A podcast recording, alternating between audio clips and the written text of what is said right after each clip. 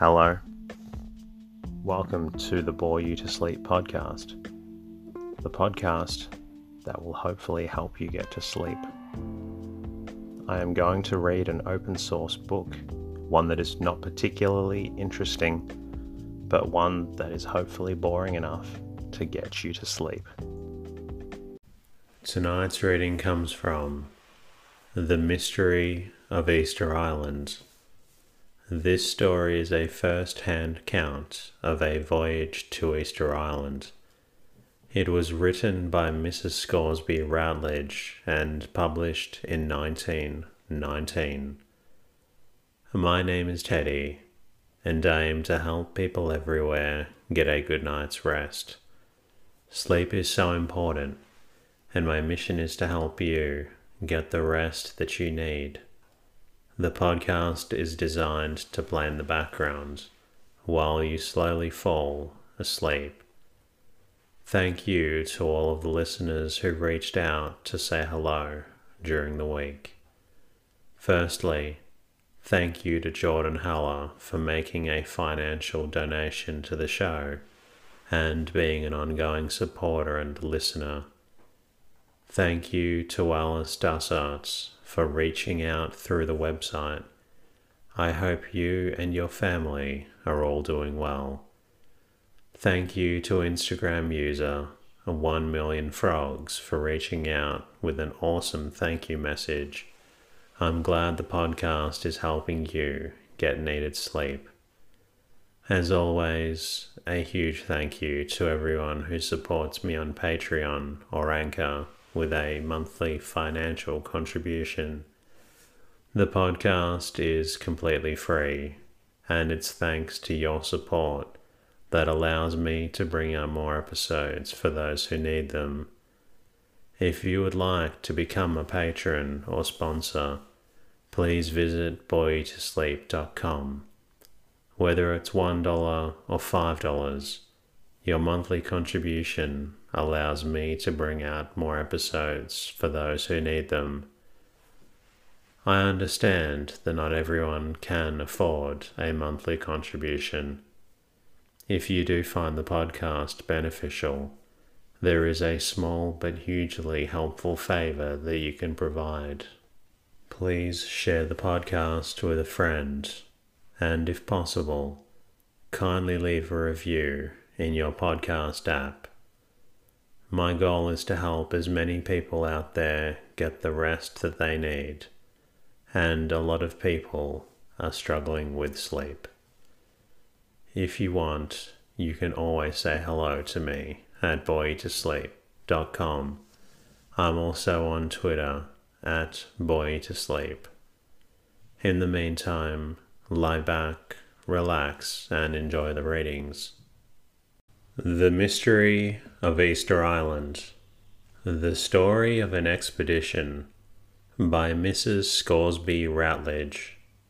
Preface As I sit down to write this preface, there rises before me not the other side of this London street, but the beautiful view over the harbour of St. Vincent, Cape Verde Islands as seen from the British consulate. It was a hot afternoon, but in that shady room I had found a fellow woman and sympathetic listener. To her I had been recounting, rather mercilessly as it seemed, the story of our own experiences in the yacht, including the drowning of the tea in Las Palmas Harbour when I had finished, she said quietly, You are going to publish all this, I suppose. I hesitated, for the idea was new. No, I replied. We had not thought of doing so. Of course, if we have any success at Easter Island, we shall make it known. But this is all in the day's work. I think, she said, that there are many who lead quiet stay at home lives who would be interested. Times have changed since 1913. There are now few who have not had adventures, either in their own persons or through those dear to them, compared with which ours were pleasant play. But I still find that many of those who are good enough to care to hear what we did in those three years ask for personal details. After a lecture given to a learned society, which it had been an honour to be asked to address, I was accosted by a lady, invited for the occasion with the remark, I was disappointed in what you told us. You never said what you had to eat. This and many similar experiences are the apology for the trivialities of this work. No attempt has been made to write any sort of a guidebook to the varied places touched at by the yacht. Neither space nor knowledge permitted. All that has been done, either by pen or pencil, is to try to give the main impression left on the mind of a passing dweller in their harbours or anchorages. It has, however, been found by experience that in accounts of travel, the general reader loses much of the pleasure which has been experienced by the writer, through knowledge being assumed of the history of the places visited a knowledge which the traveller himself has absorbed almost unconsciously. Without some acquaintance with past events, the present cannot be understood. At the risk, therefore, of interrupting the narrative, a few notes of such history have been included. In dealing with the main topic of the work, an endeavour has been made to give some idea of the problem of Easter Island as the expedition found it, and also of its work there. With regard to this part, some appeal is necessary to the understanding kindness of the reader, for it has not been an easy tale to tell, nor one which could be straightforwardly recounted. The story of Easter is as yet a tangled skein. The dim past to which the megalithic works bear witness, the island as the early voyagers found it, its more recent history and present state. All of these are intermingled threads, none of which can be followed without reference to the remaining clues. For those who would have preferred more scientific and fewer personal details, I can only humbly say wait. There is another volume in prospect with descriptions and dimensions of some two hundred and sixty burial places on the island, thousands of measurements of statues and other really absorbing matter the numerical statements in the present book dealing with archaeological remains must be considered approximate till it has been possible to go again through the large collection of notes. It is fairly obvious why the writing of this story has fallen to the share of the sole feminine member of the expedition I had also what was, in spite of all things, the good fortune to be fourteen weeks longer on the island than my husband. They were fat weeks too, when the first lean ones with their inevitable difficulties were past, and the unsettlement towards the end had not arrived. He has, I need hardly say, given me every assistance with this work. Generally speaking, all things which it is possible to touch and handle, buildings, weapons, and ornaments, were in his department, while things of a less tangible description, such as religion, history, and folklore, fell to my lot. Those who knew him will recognize his touches throughout, and the account of the last part of the voyage, after my return to England, has been written by him. The photographs, when not otherwise stated, are by members of the expedition. The drawings are from sketches made by the author. Those of the burial places are from notebook outlines made in the course work.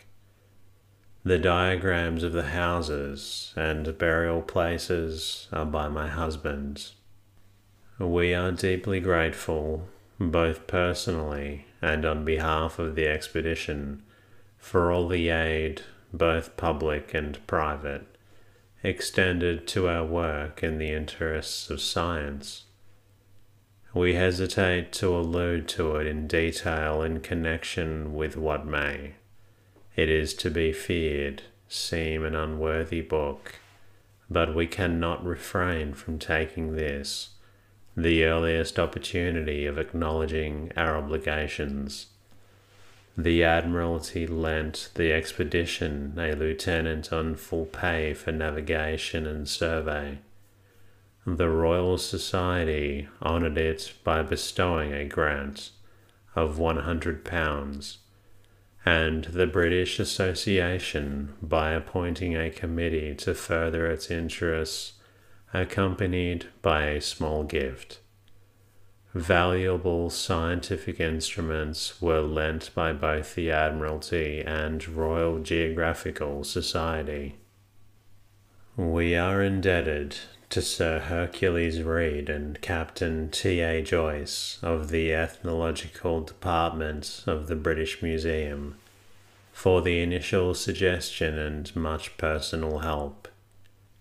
In our own University of Oxford, the practical sympathy of Dr. Marett has been fully given from the time the project was first mooted till he read the proofs of the scientific part of this work. We owe more to such encouragement for any success attained than perhaps he himself realizes.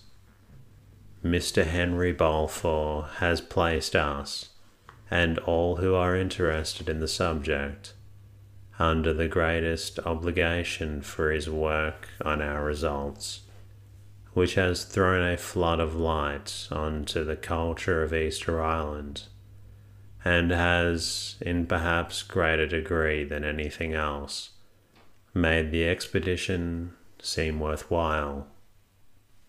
Dr. Rivers of Cambridge kindly undertook the position of correspondent in connection with the committee of the British Association and has put at our disposal his great knowledge of the Pacific. Dr. Haddon has also been good enough to allow us to avail of his intimate acquaintance with its problems. Dr. Corney has rendered constant and unique assistance with regard to the accounts of Easter Island. Our thanks are due to Dr. Seligman for kind interest to Professor Keith for his report on the two Pitcairn Islanders who returned with the yacht, and his examination of our osteological collection, to Dr. Thomas of the Geological Survey for his report of the rocks brought back, and not least to Mr. Sidney Ray, who has given most valuable time to our vocabularies of the language with regard to our journeyings and labours in the fields, we are under great obligation to Mr. Edwards, the Chilean minister in London, through whose representations his government were good enough to grant us special facilities in their ports. The expedition owes much to Messrs. Balfour and Williamson of London and the firms connected with them in Chile, California, and New York, most especially to Messrs. Williamson and Balfour and Valparaiso for their permission to visit Easter Island and help throughout. We are also very grateful to the manager of the ranch, Mr. Percy Edmonds, for his practical aid on the island. It has been impossible in the compass of this book to express our gratitude to all of those who gave help and hospitality on both the outward and homeward voyage. We can only ask them to believe that we do not forget, and that the friendship of many is, we trust, a permanent possession. For professional help in the production of this book, it is a pleasure to acknowledge the skill and patience of Miss A. Hunter, who has assisted in preparing the sketches, and of Mr. Gear, President of the Royal Photographic Society, who has worked up the negatives. Also, Mr. F. Batchelor of the Royal Geographical Society, who has drawn all the maps. It has not, as will be readily understood, been always an easy matter to write of such different interests amidst the urgent claims and stupendous events since the time of our return. But if any soul rendered sad by the war, or anxiously facing the problems of a new world, finds a few hours' rest by the blue of the sea, or face to face with the everlasting calm of the great statues, then it will give very real happiness to you.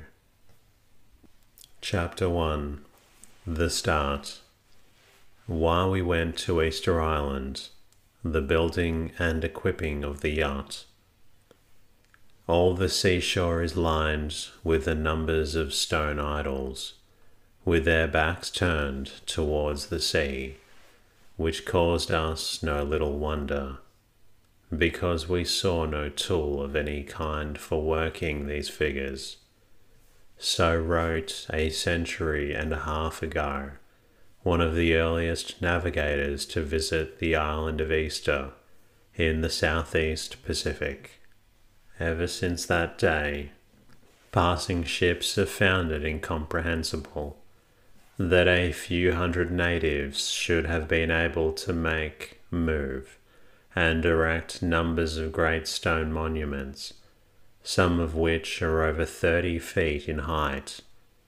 They have marvelled and passed on. As the world's traffic has increased, Easter Island has still stood outside its routes, quiet and remote, with its story undeciphered. What were these statues of which the present inhabitants know nothing? Were they made by their ancestors in forgotten times or by an earlier race? Whence came the people who reached this remote spot? Did they arrive from South America, two miles to the eastward? Or did they sail against the prevailing wind from the distant islands to the west? It has even been conjectured that Easter Island is all that remains of a sunken continent. Fifty years ago, the problem was increased by the discovery of this mysterious land of wooden tablets bearing an unknown script. They too have refused to yield their secret. When, therefore, we decided to see the Pacific before we died, and asked the anthropological authorities at the British Museum what work there remained to be done, the answer was Easter Island. It was a much larger undertaking than had been contemplated we had doubts of our capacity for so important a venture, and at first the decision was against it. But we hesitated and were lost. Then followed the problem how to reach the goal. The island belongs to Chile, and the only regular communication, if regular it can be called, was a small sailing vessel sent out by the Chilean company, who used the island as a ranch. She went sometimes once a year, sometimes not so often, and only remained there sufficient time to bring off the wool crop. We felt that the work on Easter ought to be accompanied with the possibility of following up clues elsewhere in the islands, and that to charter any such vessel as could be obtained on the Pacific coast for the length of time we required her would be unsatisfactory, both from the pecuniary standpoint and from that of comfort. It was therefore decided, as Scoresby is a keen yachtsman, that it was worth while to procure in England a little ship of our own, adapted to the purpose and to sail out in her, as the Panama Canal was not open and the route by Suez would be no longer. The way would lie through the Magellan Straits. Search for a suitable vessel in England was fruitless and it became clear that to get what we wanted, we must build. The question of general size and arrangement had first to be settled, and then matters of detail. It is unfortunate that the precise knowledge which was acquired of the exact number of inches necessary to sleep on, to sit on, and to walk along is not again likely to be useful. The winter of 1910 to 11 was spent over this work, but the professional assistance obtained proved to be incompetent, and we had to begin again. The final architect of the little yacht was Mr. Charles Nicholson of Gosport, and the plans were completed the following summer. They were for a vessel of schooner rig and auxiliary motor power. The length overall was 90 feet, and the water line 72 feet. Her beam was 20 feet. The gross tonnage was 91, and the yacht tonnage was 126. The vessel was designed in four compartments with a steel bulkhead between each of the divisions, so that in case of accident it would be possible to keep her afloat.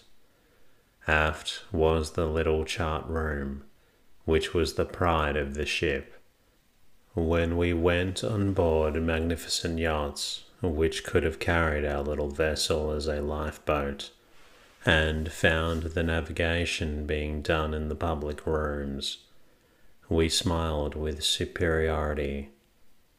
Out of the chart room were the navigator's sleeping quarters, and in the overhang of the stern, the sail locker. The next compartment was given to the engines and made into a galvanized iron box in case of fire. It contained a motor engine for such work as navigation in and out of harbour and traversing belts of calm. This was of 38 HP and run off paraffin, as petrol was disallowed by the insurance. It gave her five and a half knots. In the same compartment was the engine for the electric light in addition to the yacht, had steam heating. The spaces between the walls of the engine box and those of the ship were given to lamps and to boatswain's stores. Then came the center of the ship, containing the quarters of our scientific party.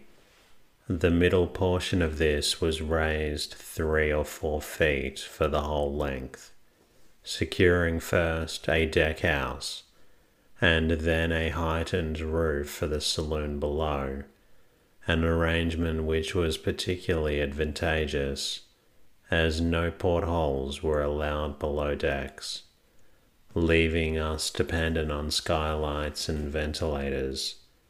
Entering from without, two or three steps led down into the deck house, which formed part of the saloon, but at a higher level. It was my chief resort throughout the voyage. On each side was a settee, which was on the level of the deck, and thus commanded a view through portholes and door of what was passing outside. One of these settees was served as a berth in hot weather. A small companion connected the deck house with the saloon below. The latter ran across the width of the ship. It also had full length settees both sides, and at the end of each was a chiffonier. On the port side was the dinner table, which swung so beautifully that the fiddles were seldom used, and the thermos for the navigating officer could be left happily on it all night. Starboard was a smaller table fitted for writing, and a long bookshelf ran along the top of the foreside. On the after side of the saloon, a double cabin opened out of it and a passage led to two single cabins in the bathroom. The cabins were rather larger than the ordinary staterooms of a mail steamer, and the arrangements, of course, more ample. Every available cranny was utilized for drawers and lockers, and in going ashore it was positive pain to see the waste of room under beds and sofas and behind washing stands. My personal accommodation was a chest of drawers and hanging wardrobe. Besides the drawers under the berth and various lockers, returning to the saloon, a door forward opened into the pantry, which communicated with the galley above, situated on deck for the sake of coolness Forward again was a whole section given to the stores, and beyond in the bows a roomy forecastle. The yacht had three boats a lifeboat which contained a small motor engine, a cutter, and a dinghy. When we were at sea, the two former were placed on deck, but the dinghy, except on one occasion only, was always carried in the davits, where she triumphantly survived all eventualities, a visible witness to the buoyancy of the ship. While the plans were being completed, search was being made for a place where the vessel should be built. For though nominally a yacht, the finish and build of the Solent would have been out of place. It had been decided that she should be of wood, as easier to repair in case of accidents where coral reefs and other unseen dangers abound. But the building of wooden ships is nearly extinct. The West Country was visited and an expedition made to Dundee and Aberdeen but even there, the old home of the whalers, ships are now built of steel. Finally, we fixed on Whitstable, from which place such vessels still ply round the coast. The keel was laid in the autumn of 1911, and the following spring we took up our abode there to watch over her and there in May 1912 she first took the water, being christened by the writer in approved fashion. I named this ship Mana, and may the blessing of God go with her and all who sail in her. A ceremony not to be performed without a lump in the throat. The choice of a name had been difficult. We had wished to give her one borne by some ship of Dr. Scoresby, the Arctic explorer, a friend of my husband's family whose name he received, but none of them proved to be suitable. The object was to find something which was both simple and uncommon. All appellations that were easy to grasp seemed to have been already adopted, while those that were unique lent themselves to error. How would it do in a cable was the regulation test. Finally, we hit on mana, which is a word well known to anthropologists and has the advantage of being familiar throughout the South Seas. We generally translated it somewhat freely as good luck. It means more strictly supernatural power. A Polynesian would, for instance, describe the common idea of the effect of a horseshoe by saying that the shoe had mana. From a scientific standpoint, mana is probably the simplest form of religious conception. The yacht flew the burgee of the Royal Cruising Club. From the time the prospective expedition became public, we received a considerable amount of correspondence from strangers. Some of it were from those who had special knowledge of the subject and was highly valued. Other letters had a comic element, being from various young men who appeared to think that our few berths might be at the disposal of anyone who wanted to see the world. One letter dated from a newspaper office stated that its writer had no scientific attainments, but would be glad to get up any subject required in the time before sailing. The qualification of another for the post of steward was that he would be able to print the menus and ball programs the most quaint experience was in connection with a correspondent who gave a good name and address and offered to put our disposal some special knowledge on the subject of native law, which he had collected as governor of one of the South Sea Islands. On learning our country address, he wrote that he was about to become the guest of some of our neighbors and would call upon us. It subsequently transpired that they knew nothing of him, but that he had written to them giving our name. He did, in fact, turn up at our cottage during our absence, and obtained an excellent tea at the expense of the caretaker the next we heard of him was from the keeper of a small hotel in the neighborhood of Whitstable, where he had run up a large bill on the strength of a statement that he was one of our expedition, and we found later that he had shown a friend over the yacht while she was building, giving out he was a partner of her husband we understand that after we started, he appeared in the county court at the instance of the unfortunate innkeeper.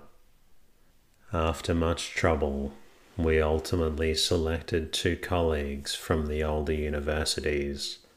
The arrangement with one of these, an anthropologist, was unfortunately a failure and ended up at the Cape Verde Islands.